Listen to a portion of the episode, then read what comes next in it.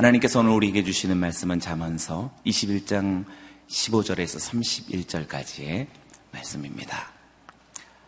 저와 여러분이 한 절씩 교독하겠습니다.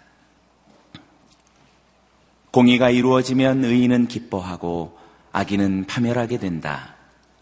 깨달음의 길에서 떠난 사람은 죽은 사람들과 함께 있게 될 것이다. 쾌락을 좋아하는 사람은 가난해지고 포도주와 기름을 좋아하는 사람도 결코 부자가 되지 못할 것이다. 악인은 의인 대신 치르는 몸값이 되고 죄를 범한 사람은 정직한 사람 대신 치르는 몸값이 된다. 다투기 좋아하고 쉽게 화내는 아내와 사느니 광야에서 혼자 사는 것이 낫다. 의인의 집에는 값진 보물과 기름이 있지만 어리석은 사람은 자기가 가진 것을 다 없애버린다. 의와 자비를 추구하는 사람은 생명과 의와 명예를 얻는다. 지혜로운 사람은 강자들의 성읍에 올라가서 그들이 믿고 있는 요새를 무너뜨린다. 입과 혀를 지키는 사람은 자기 자신을 재앙으로부터 지킨다. 하늘 높은 줄 모르고 교만하게 행동하는 사람, 그는 교만하고 오만하며 냉소적인 사람이다. 게으름 배응이행의 욕심은 그 자신까지 죽이니 자기 손으로 어떤 일도 하기 싫어하기 때문이다. 악인은 하루 종일 욕심만 부리나 의인은 아낌없이 베푼다. 악인의 재물이 역겨우면 악한 의도로 가져온 재물은 어떻겠는가? 거짓 증인은 망할 것이나 진실한 증인의 말에는 힘이 있다. 악인은 얼굴이 굳어지나 정직한 사람의 길은 순탄하다. 어떤 지혜나 깨달음, 계획도 여호와께 대항할 수 함께 읽겠습니다. 전쟁을 위해 말이 준비돼도 승리는 여호와께 달렸다. 아멘. 오늘 이 본문으로 이준호 목사님 말씀 증거해 주시겠습니다.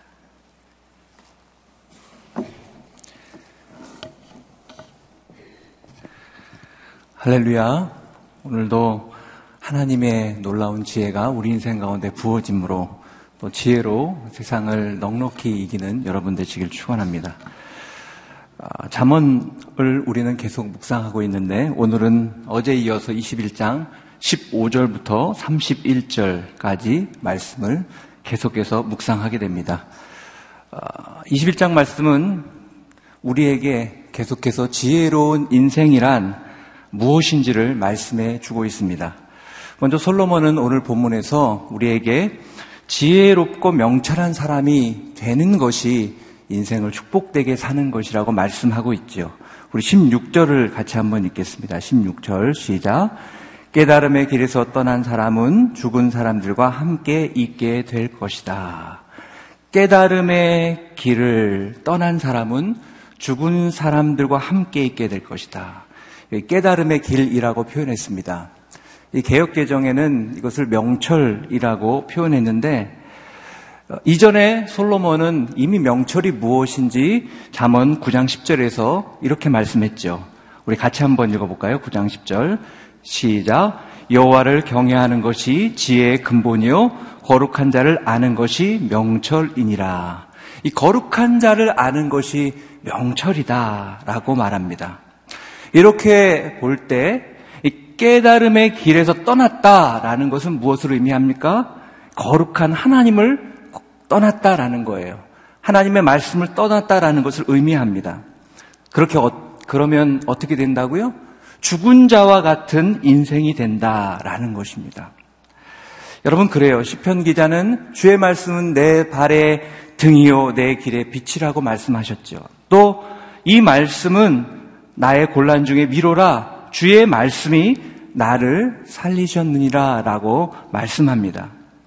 만약 우리 인생 가운데 이 말씀을 떠난다면 우리 인생에 말씀이 없다면 어떻게 될까요? 우리 인생에 빛이 없다면 우리는 어떻게 살아갈까요? 아마 앞으로 갈수록 갈수록 더 불안하고 넘어지고 깨어지고 결국은 죽은 자 같은 인생이 될 것입니다. 이 빌레몬서에 보면 사도 바울이 어, 자신과 함께 믿음의 동역을 하며 아름다운 인생을 살았던 사람들을 기억하며 문안하는 장면이 나옵니다. 거기에 보면 나의 동역자들에 대해 소개하면서 마가와 아리스타고와 누가와 대마에 대해서 거명을 하죠. 근데 여기서 거명된 대마는 처음에는 어, 사도 바울의 그 귀한 사역에 정성을 다해 마음을 다해 헌신하며 함께 달려갔던 인물입니다. 그런데 다윗의 말년에 그가 이제 죽기 얼마 전에 대만은 바울을 배신하고 세상으로 가게 되죠. 그래서 데살로니가 후서에 보면은 대만은 이 세상을 사랑함으로 세상으로 갔다. 데살로니가로 떠났다라고 이야기하는 것을 볼 수 있습니다. 하나님의 말씀은 누구보다 하나님과 가까이 하는 사람, 하나님의 은혜 가운데 있는 사람과 함께 합니다. 그러나 그렇게 하나님과 동역했던 사람들 중에 일부는 그 말씀 가운데 거하지 못하고 오늘 말씀처럼 깨달음의 길에서 떠나는 사람이 있었다라는 거예요. 여러분, 우리가 어, 세상에서 예수를 믿을 때 우리는 우리 눈으로 주님을 만나고 경험하기를 원합니다. 그것은 물론 중요한 것입니다. 우리가 주님을 체험하는 건 너무 중요합니다. 근데 문제는 우리가 그것을 너무 잘 잊어버린다는 사실이에요. 주님을 만났습니다. 우리의 기도를 응답받았습니다. 그리고 하나님의 살아계심을 경험했습니다. 그 주님을 사랑합니다. 그런데 어느 날 우리의 기도가 응답되지 않는 것처럼 느껴지고 또 하나님이 지금 나를 사랑하고 내 삶에 역사하지 않는 것처럼 느껴질 때 우리는요 종종 마음으로 몸은 교회에 있지만 하나님을 떠나는 그런 모습을 보게 됩니다. 오늘 말씀은 내 삶 가운데 특별히 어떤 삶의 변화라든지 또 기도의 응답이라든지 또 우리 인생의 어떤 특별한 환경의 변화라, 변화가 있지 않는다 할지라도 우린 끝까지 주님을 신뢰하고 붙잡는 인생을 살아가야 한다라는 거예요. 그것이 축복된 길이고 그것이 진정 지혜자의 길이라고 말씀하고 있는 것입니다. 여러분, 날마다 우리 안에 무엇이 보여진다면 얼마나 좋고 싶겠습니까? 사실, 하나님께서 한 번 천사를 우리 가운데 보내주셔서 하나님의 하나님 되심을 보여주시면 쉽게 믿을 거예요. 그러나 하나님은요, 그렇게 하지 않으십니다. 우리가 그분을 인격 대 인격으로 존중하고 신뢰하기를 원하십니다. 그리고 그분을 믿음으로 붙잡기를 원합니다. 이 믿음이라는 것을 하나님은 귀히 보시는 것입니다. 아브라함이 그래서 갈 바를 알지 못했지만 그 작은 믿음의 모험을 시작함으로 말미암아 그의 인생은 하나님의 놀라운 축복의 존재로 변화되었지요.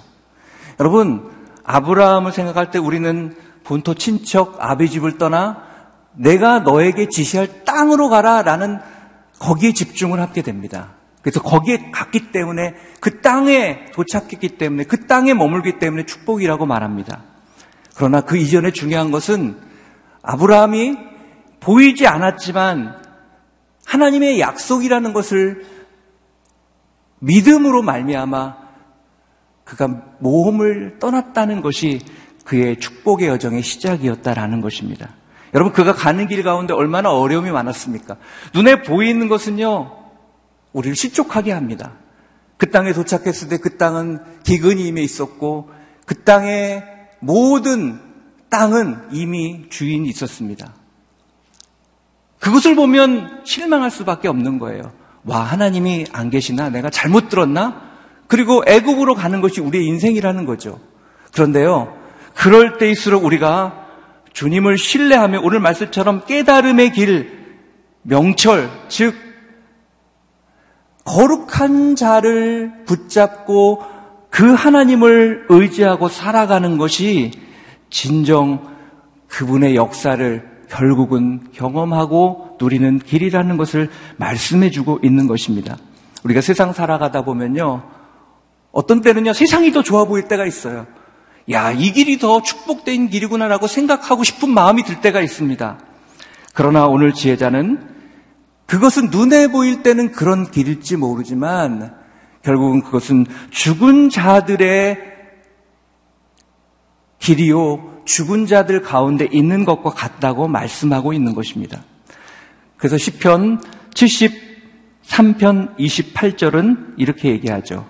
우리 같이 한번 읽어볼까요?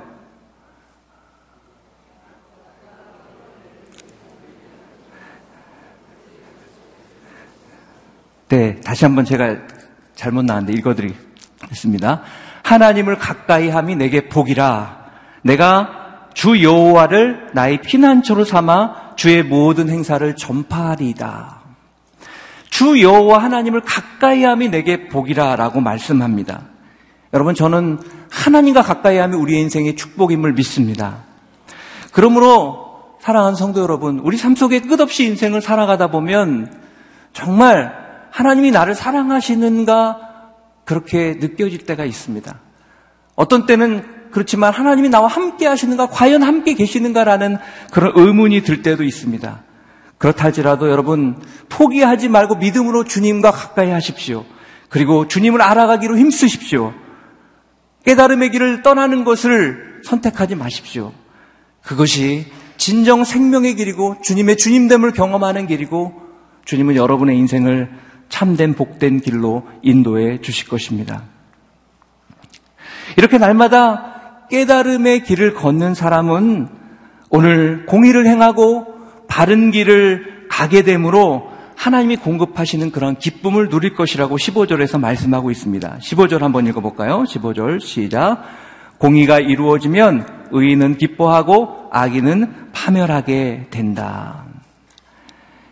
하나님을 떠나지 않은 사람은 공의를 바라보고 추구하고 그것으로부터 오는 하나님의 기쁨을 누리게 된다라는 거예요. 여기서 이 기쁨이라는 것은요, 단순히 어떤 육체적인 즐거움만을 의미하지 않습니다. 이것은 우리 인생 가운데 전인격적인 그러한 기쁨을 말씀하고 있는 것입니다. 이렇게 하나님을 사랑하고 의지하는 사람은 내면으로부터 나오는 그러한 기쁨이 우리의 인생을 붙잡고 있다라는 거예요. 반면에 하나님을 떠난 악인은 어떻게 돼요? 화려해 보일지 몰라도 그 순간은 너무나 좋은 인생을 살지 몰라도 결국 파멸의 길로 가게 된다라고 말씀하고 있는 것이죠. 저는 여러분들이 하나님을 경외하고 하나님과 가까이 함으로 날마다 하나님의 온전한 의를 붙잡는 분들이 되시길 바랍니다. 그럴 때 우리 안에 하늘로부터 오는 그런 기쁨이 있는 거예요. 아, 내가 다르게 살고 있구나. 내가 지금 고난 있고 힘들지만 하나님이 내 인생을 붙잡아 주고 계시구나. 라는 하늘로부터 오는 위로와 희망과 능력이 우리의 삶을 더욱더 아름답게 복되게 할 것입니다. 계속해서 20절은 깨달음의 길을 가는 지혜자의 삶이 무엇인지를 우리에게 말씀해 주고 있습니다. 20절을 우리 같이 한번 읽겠습니다. 20절 시작. 의인의 집에는 값진 보물과 기름이 있지만 어리석은 사람은 자기가 가진 것을 다 없애버린다. 이 말은 무슨 말입니까? 지혜로운 사람은 항상 미래를 생각하는 그런 삶을 산다라는 거예요. 그렇지만 어리석은 자는 오늘만 생각하고 살아간다라는 것이죠. 여러분 이 말씀의 뜻은 단순히 지혜로운 자가 어떤 경제적으로 풍요하고 넉넉하게 살아간다라는 것을 의미하는 것이 아닙니다. 지혜로운 자는 인생을 살아가면서 어떤 위태한 상황을 만날지 모르기 때문에 그것을 미리 대비하고 준비하는 그런 인생을 살아가는 반면에 어리석은 사람은 오늘만 생각하기 때문에 오늘 누리고 오늘 즐기는 것에 급급하며 거기에만 머물러 살아가게 된다라는 것입니다. 오늘 지혜자는 우리가 미래를 보는 인생이 되어야 된다라고 말씀하는 거예요. 그리고 영혼을 보는 인생이 되어야 된다라고 말씀하는 거예요. 그것을 준비하는 인생이 되어야 된다라고 말씀하는 것입니다. 여러분, 미래를 준비하는 사람은 항상 마음이 평온하게 되어 있는 거예요. 여러분, 이것은 물질적인 영역만 이야기하는 것이 아닙니다. 영적인 것도 마찬가지입니다. 우리는요, 이 땅에 살지만 이 땅을 보고 사는 사람이 아닙니다. 우린 영원한 주님의 나라를 기대하고 바라보고 꿈꾸는 사람이기 때문에 이 땅에서 다르게 살아갈 수밖에 없는 거예요. 여러분, 현실에만 매인 사람은 현실이 모든 것입니다. 거기에 매일 수밖에 없습니다. 그래서 여러분, 현실이 전부인 사람은 어떤 문제를 만나면 문제 속에 파묻히게 돼요. 그러면 문제를 풀려고 풀려고 애쓰면 애쓸수록 그 문제가 그 사람의 인생을 덮게 되는 거예요. 그런데 우리가 영적으로 하나님의 나라를 바라보는 사람은 하나님 관점에서 우리의 인생을 보게 되는 거예요. 해석하게 되는 거예요. 그러면 우리 가운데 있는 많은 사건들이 오히려 우리가 하나님의 나라를 준비하는 귀한 도구가 될 수 있다는 것을 우린 깨달음으로 오늘 하루하루를 하나님의 지혜로 살아가게 되는 것이죠. 그러므로 사도 바울은 디모데전서 6장 18절 19절에서 이렇게 권면합니다. 우리 6장 18절 19절을 같이 한번 읽겠습니다. 시작. 선한 일을 행하고 선한 사업에 부하고 나눠주기를 좋아하며 동정하는 자가 되게 하라. 이것은 장래에 자기를 위하여 좋은 터를 쌓아 참된 생명을 취하는 것이니라. 우리는 믿음의 사람이기 때문에 영적으로 준비하는 그런 인생을 살아가야 되는데 그러면 어떻게 살아가야 되는가? 디모데전서 이렇게 얘기하죠. 선한 것을 행해야 된다. 그리고 선한 사업에 부해야 된다. 이 말은 무슨 무슨 말입니까? 하나님이 기뻐하시는 그러한 일에 우리 자신을 헌신하는 인생을 살아야 된다라는 거예요. 여러분 이 땅에서 우리가 많은 것을 취하고 일을 통해서 수입을 얻고 그것을 통해 먹고 살죠. 그러나 우리가 궁극적으로 살아가는 것은 먹고 살기 위해서 사는 것이 아닙니다. 우리는 온전히 살고 영원히 살기 위해서 일하고 준비하는 것이죠. 그래서 여기 말하는 것처럼 우리가 살아가는 이유는 무엇입니까? 미래를 준비하는 방법은 무엇입니까? 오늘 우리 자신을 위해서 투자하는 것도 중요하지만 주님의 나라를 위해서 주님의 선한 일에 우리를 헌신하며 살아가고 또 주님의 마음으로 베풀며 살아가는 인생을 살아야 한다라는 것입니다. 이것이 장래에 우리의 든든한 터가 되고 우리의 생명의 길을 아름답게 할 것이라고 말씀하고 있는 거예요. 저는 여러분들이 오늘 하루를 살아가지만 장차 다가올 영원한 하나님의 나라를 날마다 꿈꾸며 준비하며 살아가시는 여러분이 되시길 바랍니다. 여러분, 그것이 우리의 인생이에요. 그것을 추구하는 사람은 인생이 다를 수밖에 없어요.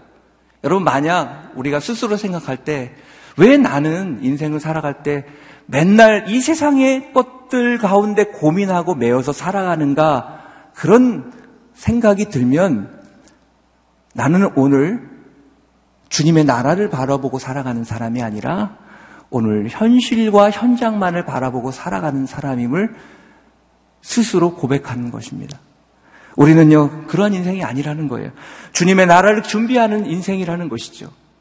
예수님께서 하나님의 나라를 준비할 것에 대해서 비유하시면서 열처녀의 비유에 대해서 말씀하시죠. 천국은 하나님의 나라는 신랑을 기다리는 열 명의 처녀와 같다라고 이야기합니다.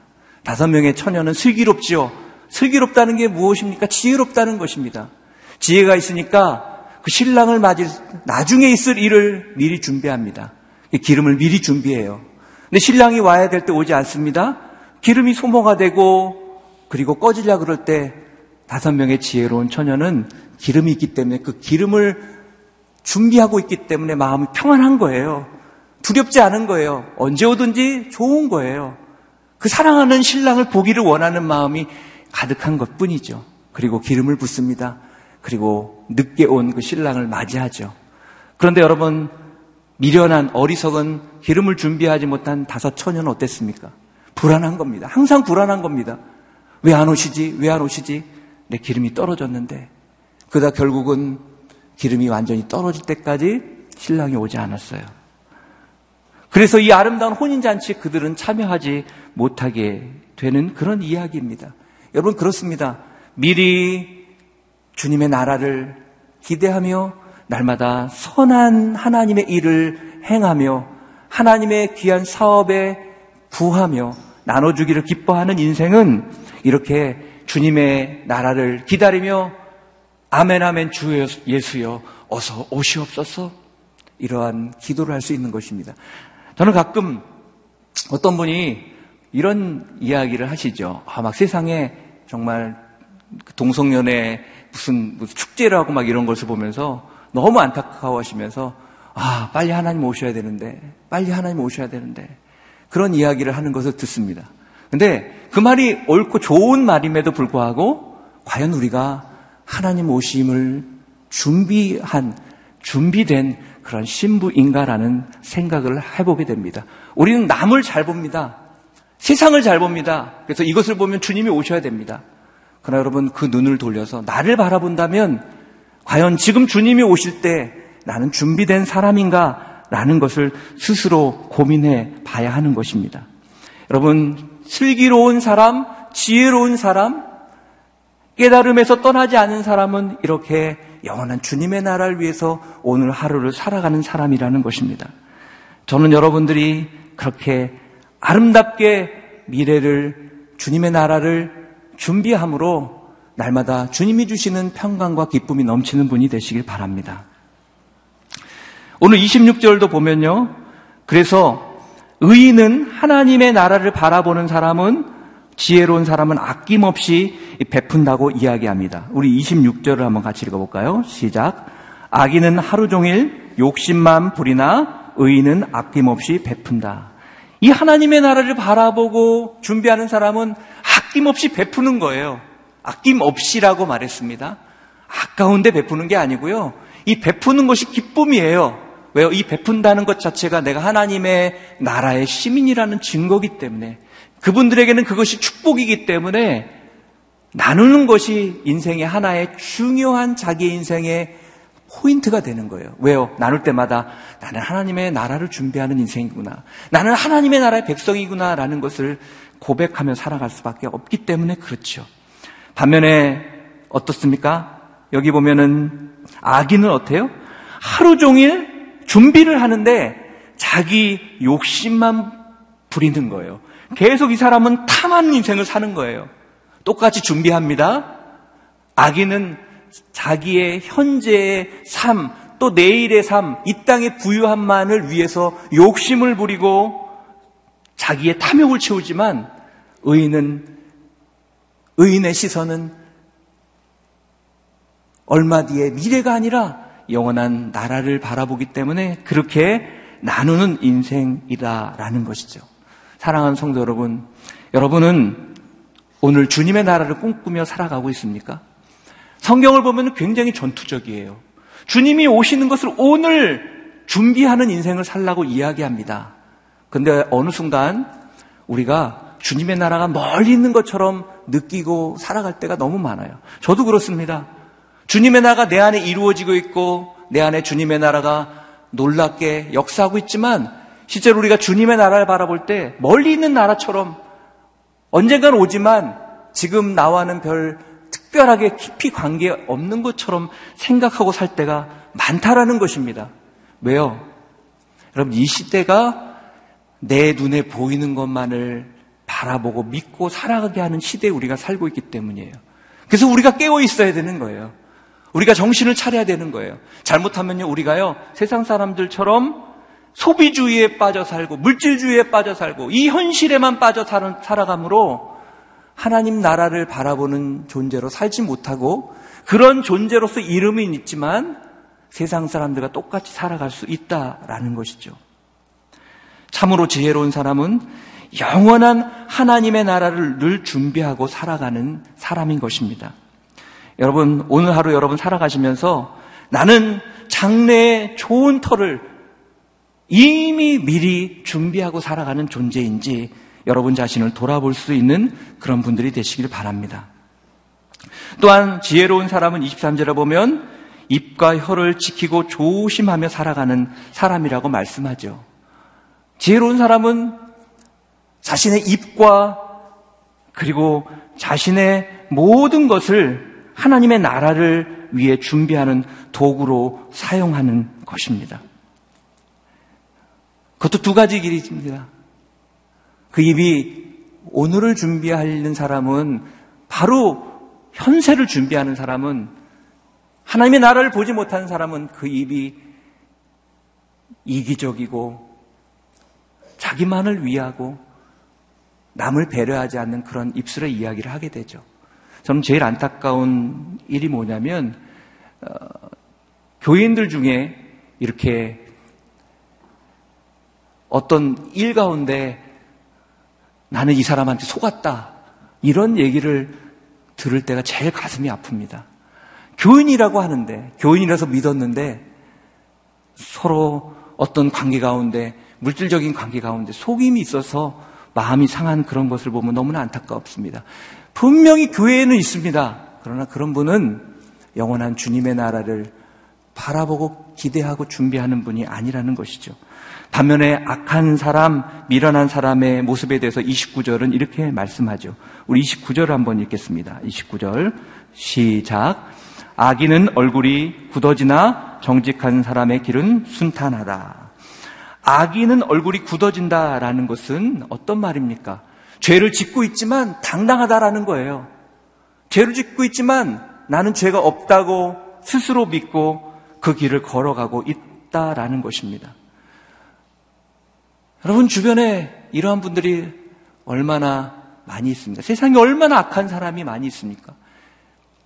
죄인지는 몰라서가 아니라 알면서도 당당하게 그 길을 가는 것이 바로 세상의 모습이라는 거예요. 반면 정직한 사람은 우리말 번역엔 길이 순탄하다라고 표현되어 있죠. 개혁개정에는 이렇게 되어 있습니다. 그 행위를 삼가하느니라. 정직한 사람, 사람은 어떤 사람이에요? 그 행위를 삼가하는 사람. 행위를 돌아보는 사람. 그래서 혹시 자기 인생 가운데 죄가 있는지를 돌아보므로 죄가 있다면 스스로 부끄러워하고 절제할 수 있는 사람이다 라고 말씀하고 있는 것입니다. 여기 얼굴이 굳어진다라는 표현은요, 얼굴을 강하게 한다라는 거예요. 얼굴을 힘을 준다라는 거예요. 또 얼굴을 꾸며서 상대방을 속인다는 것을 의미합니다. 여러분, 뻔뻔한 얼굴에 철판을 깔고 살아간다라는 것입니다. 여러분, 이 시대에 보면 그런 모습이 얼마나 많이 있어요. 부끄러움을 부끄러움을 알지 못하는 삶. 저는 그 사람이 제일 불행한 인생이라고 생각합니다. 스스로 부끄러운지 알면 낫습니다. 희망이 있는 것입니다. 주님 앞에 나아갈 수 있습니다. 그런데 스스로 자기가 죄인이라는 것을 알지 못하고 인정하지 못할 때 거기는 소망이 없는 거예요. 여러분, 성도에 있어서 거룩한 삶은 어디로부터 흘러나옵니까? 진정 지혜로운 삶은 어떻게 사는 것입니까? 우리 안에 여러 가지 크고 작고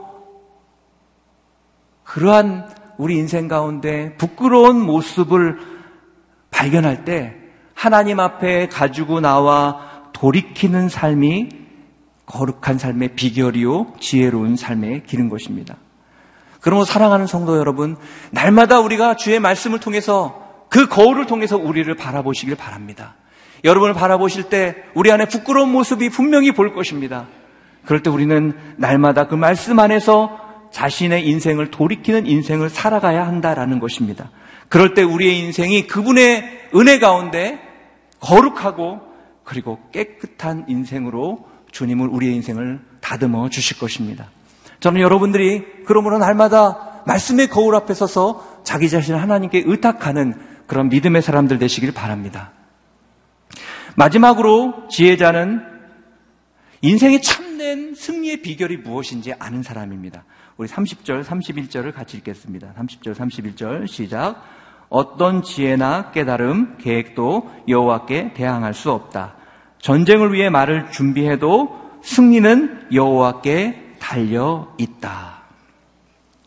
여러분 인생을 향해서 우린 전쟁터와 같다라는 표현합니다. 특히 이 시대는요. 너무나 살기가 어려우니까 무한 경쟁 시대라는 이야기를 합니다. 요번에 이제 수능이 끝났지만 이제 수능생들은 입시 전쟁을 치르고 있습니다. 이만큼 세상이 쉽지 않다라는 거예요. 그런데 이 세상에서 우리가 어떻게 승리하는 사람으로 살아갈 수 있을까? 여러분 열심히 노력해서 최선을 다해서 승리하고 성공하면 얼마나 좋겠습니까? 차라리 그러면 쉽습니다. 그냥 열심히 하면 됩니다. 그런데 세상이 현실이 그렇지가 않죠. 최선을 다하지 않고 노력하지 않아서 안 되는 건 괜찮지만 정말 열심히 했는데 나름대로 열심히 최선을 다했는데 안 되는 거예요. 어려운 거예요. 그러니까 인생이 어려운 것입니다. 여러분 열심히 뭔가를 했는데 그것이 수포로 돌아갈 때 그 마음이 얼마나 허망하겠습니까? 그 좌절감은 경험해 보지 못한 분은 이해할 수가 없을 것입니다. 그런데 오늘 31절은 이렇게 얘기하죠. 전쟁을 위해서 말을 준비한다고 해도 승리는 여호와께 달려 있다라고 말합니다. 즉 우리의 궁극적인 승리가 결국에는 우리로부터 나오는 것이 아니라 하나님으로부터 나온다는 거예요. 그러므로 승리하는 인생의 비결은 무엇입니까? 열심히 노력하고 우리가 열심히 살지만 인생의 주관자 되시고 역사하시는 하나님을 붙잡고 그분을 의지하는 인생을 살아갈 때 우리 인생이 진짜 온전한 승리를 경험할 수 있다라는 거예요. 여러분, 성경에 보면 많은 승리들이 있습니다. 그런데 여러분 그 승리 중에 어떤 승리는 잠시 있다가 사라지는 묻히는 그런 승리가 있는가 하면 정말 그의 인생을 또 그 나라를 그 민족을 세우는 승리를 보게 됩니다. 그 승리는 어떤 승리입니까? 다윗을 보더라도요. 그 승리는 그로부터 나온 것이 아닙니다. 다윗이 여러분 골리앗 앞에서 그 위기 상황 가운데 망군의 여호와의 이름으로 나갔을 때 그 승리가 그 어린 다윗의 능력이었습니까? 여러분 그가 할 수 있는 거는 이거였습니다. 물매를 돌려서 맞추는 거였어요. 근데 그가 그거를 잘할 수 있었어요. 그가 최선을 다했다는 거죠. 그가 목자로 양을 돌보기 위해서 그건 끝없이 연습했다는 것입니다. 근데 그렇다고 그 골리앗을 이길 수 있을까요? 그 거인을 여러분 돌이 여기에 박혀서 이길 수 있을까요? 과학적으로 불가능합니다. 그런데 그렇게 됐어요. 어떻게 그렇게 됐죠? 다윗의 힘이 아니었다는 거예요. 하나님의 능력이었다는 거예요. 열심히 물매 돌리는 것은 준비했지만 그의 이김은 여호와께 있었다라는 사실입니다. 여러분 그렇습니다. 하나님이 우리의 인생을 붙들어 주시는 그러한 삶을 살아갈 때 우리가 온전히 승리할 수 있는 것입니다. 그러므로 우리가 열심히 최선을 다하되 오늘 내가 주님과 함께 살아가고 있는지, 주님을 붙잡고 살아가고 있는지 우리는 이것을 점검해야 하는 것이죠. 30절에 이런 말씀을 하죠. 어떤 지혜나 깨달음이나 계략도 여호와를 대항할 수 없다. 우리의 어떤 지혜를 가지고도 또 명철을 가지고도 모략을 가지고도 여호와를 대항할 수 없다라는 거예요. 우리 이런 얘기가 있죠. 뛰어봤자 벼룩이다. 여러분 벼룩이 얼마나 위대한지 아세요? 벼룩은요 자기 몸에 근육이 발달돼서 자기의 200배를 뜁니다. 그게 별로 실감이 안 나시겠지만 여러분 한 1m 우리 우리의 키를 그냥 1m로 잡으면 200배를 뛰면 200m를 뛰어 올라가는 거예요. 엄청난 것입니다. 사람은요 열심히 뛰어봤자 2m를 못 뛰어요. 근데 벼룩은 200m를 뛰는 거예요. 1m라면. 근데 왜 뛰어봤자 벼룩이라 그럴까요? 벼룩이 너무 작아요. 뛰어봤자 그 200배야 별거 안 되는 거예요. 여러분 그렇습니다. 우리가 아무리 지혜가 있고 명철이 있다 할지라도요. 하나님의 미련함에도 미치지 못한다고 성경은 말하고 있는 거예요. 그래서 우리가 열심히 살되 우리가 주님을 더 붙잡아, 붙잡, 붙잡는 인생을 살아가야 하는 것입니다. 고린도전서 1장 25절에 그래서 이렇게 말하죠. 우리 같이 한번 읽어볼까요? 1장 25절 시작 하나님의 미련한 것이 사람보다 지혜 있고 하나님의 약한 것이 사람보다 강하니라. 그러므로 여러분, 잠시의 성공이 아니라 영원한 성공을 위해서는 그분의 지혜와 그분의 명철과 그분의 능력이 필요하다라는 것입니다. 또 시편 기자는 시편 127편 1절에서도 이렇게 고백합니다. 우리 같이 한번 읽겠습니다. 시작. 여호와께서 집을 짓지 아니하시면 건축작들의 들은 헛수고 하는 것이다. 여호와께서 성을 지키지 않으시면 파수꾼이 지키고 서 있는 것도 헛일이다. 아무리 노력하고 최선을 다해도 하나님이 도우심이 없다면 그것은 헛된 것이라고 이야기하고 있는 것입니다. 여러분은 오늘날 우리에게 필요한 믿음은 무엇입니까? 바로 이 믿음입니다. 이 배짱입니다. 나는 하나님을 의지하고 하나님 내 편이기 때문에 나는 비록 부족하지만 내 인생이 하나님의 인도 가운데 승리할 수 있다라는 그런 믿음이 필요한 거예요. 그것은 막연히 아, 잘 될 거야. 뭐 내 인생 잘 될 거야. 이것과 다릅니다. 그것은 분명한 하나님을 바라보고 그분이 주관하는 인생이기 때문에 내가 그분과 함께하기 때문에 진정한 이김은 그분께 있기 때문에 우리가 승리할 수 있다라는 것을 믿고 살아가는 그런 믿음인 것이죠. 그것을 다른 말로 절대 주권을 믿는 신앙이다라고 말합니다. 오늘 많은 분들이 신앙생활 하지만 과연 우리 안에 하나님의 절대적인 주권과 그분의 능력을 얼마나 신뢰하는 그런 신뢰가 우리에게 있을까요? 오늘 우리는 그 믿음을 회복해야 합니다. 여러분, 이 믿음을 가진 사람은 모든 일에 하나님 앞에 최선을 다합니다. 성실합니다. 또한 자신의 한계를 너무나 잘 알기 때문에 나의 지혜와 명철을 의지하는 것이 아니라 하나님 앞에 나와 묻고 무릎을 꿇는 것입니다. 다윗은요, 어려운 순간마다 또 어떤 일을 가지고 항상 주님께 무릎을 꿇었어요. 그는 왕이었음에도 불구하고 무릎을 꿇었고 그는 전쟁에 승리했음에도 불구하고 무릎을 꿇었어요. 놀라운 것은 무엇인지 아세요?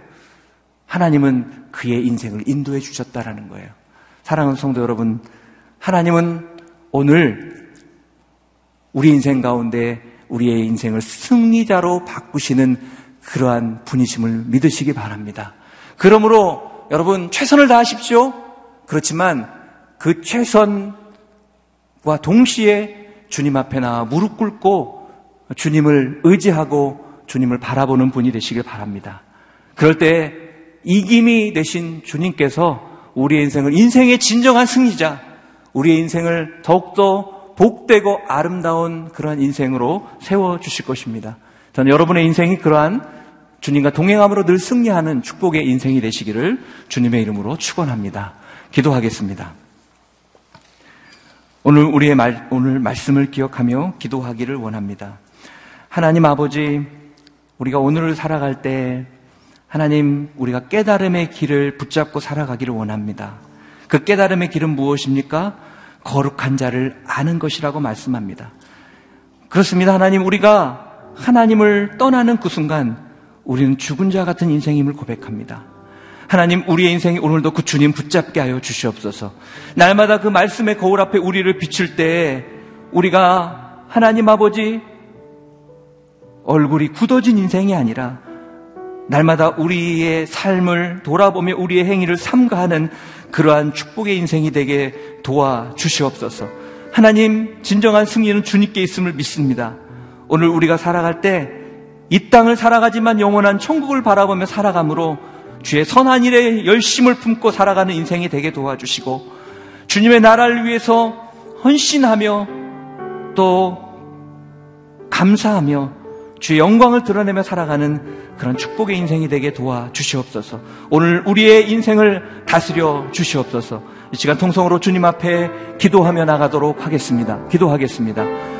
사랑하시는 하나님 아버지, 오늘 우리에게 하나님 참된 승리가 어디에서 오는지 깨닫게 하시니 감사합니다. 그렇습니다. 우리가 날마다 깨달음이 있는 자의 자리에 있을 때, 우리 하나님과 동행할 때, 우리의 인생은 무너지지 않음을 믿습니다. 하나님 우리가 때로 살아갈 때 우리는 하나님 아버지 이 눈앞에 있는 것에 매여서 주님의 그 주님됨을 보지 못하고 살아갈 때가 있습니다. 그러나 우리는 이 땅을 바라보며 살아가는 인생이 아니라 영원한 나라를 바라보며 살아가는 인생을 믿습니다. 그러므로 선한 일, 주님의 일에 최선을 다하는 인생이 되게 도와주시옵소서. 혹시 살아가면서 하나님 어느 순간 주님이 나와 함께하지 않는 것처럼 느껴질 때 하나님 그 깨달음의 길을 떠나는 어리석은 선택을 하지 않도록 도와주시옵소서. 오히려 주님, 그 주님의 은혜를, 그 사랑을 믿고 묵묵히 그 선한 길을 달려갈 때 하나님 우리의 인생을 승리케 하시는 주님의 능력을 경험하게 하여 주시옵소서. 하나님 우리의 지혜와 우리의 명철이 하나님 정말 너무나 부족함을 보게 됩니다. 하나님 우리를 채워 주시옵소서. 그러므로 우리가 날마다 주님 앞에 무릎 꿇고 나아가게 도와주시옵소서. 우리가 성공할 때에도 실패할 때에도 인생의 선택 앞에 무릎 꿇고 주님 앞에 나아갈 때 주님 우리의 앞길을 보여 주시옵소서. 깨닫게 하여 주시옵소서. 그러므로 하나님 오늘 그 주님이 인도하시는 길로 갈 때 우리 마음속에 불안과 염려가 아니라 평강과 주의 능력이 부어지게 도와주시옵소서. 그래서 다이처럼 하나님 아버지 정말 하나님의 능력을 날마다 고백하는 인생이 되길 원하오니 오늘 기도하는 한분한 분의 인생이 그러한 인생이 되게 축복하여 주시옵소서 성령 역사하여 주시옵소서 오늘도 우리 인생을 붙들어 주시고 다스려 주신 주님을 믿습니다. 그 주님을 믿는 그 주권을 의지하는 오늘 그러한 인생, 그러한 삶이 될 수 있도록 우리의 삶과 우리 가정과 우리 자녀와 우리의 일터를 축복하여 주시옵소서 역사하여 주시옵소서 하나님, 오늘도 지혜자 인생을 살기를 원합니다. 날마다 우리가 깨달음의 길을 떠나는 그런 미련한 선택을 하지 않도록 도와주시옵소서. 그 깨달음의 길은 무엇입니까? 주님과 동행하는 것입니다. 오늘 우리가 주님과 동행할 때 하나님 그 말씀의 거울 앞에 설 때 우리의 연약함을 보여주셔서 그 연약함을 돌이키는 인생 되게 주님 축복하여 주시옵소서 최후의 승리가 주께 있음을 고백합니다.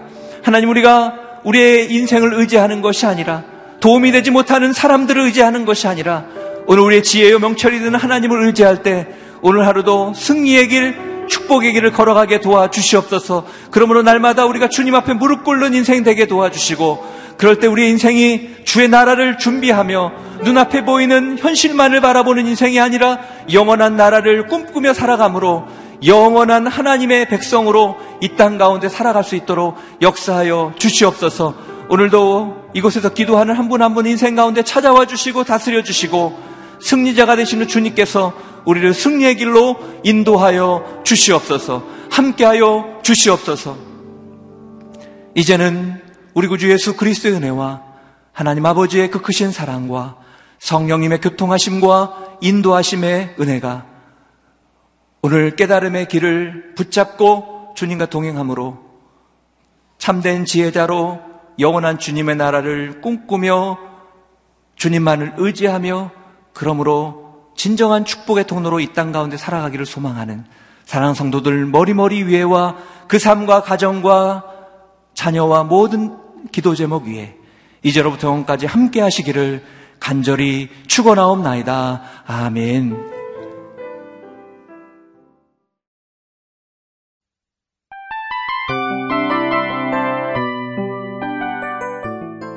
이 프로그램은 청취자 여러분의 소중한 후원으로 제작됩니다.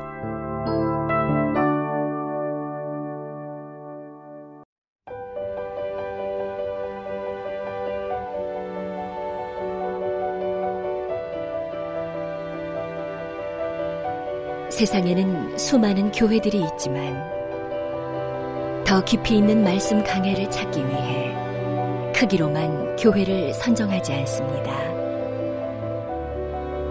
보다 좋은 영적 콘텐츠를 더 많이 나누기 위해 방송비를 받지 않습니다.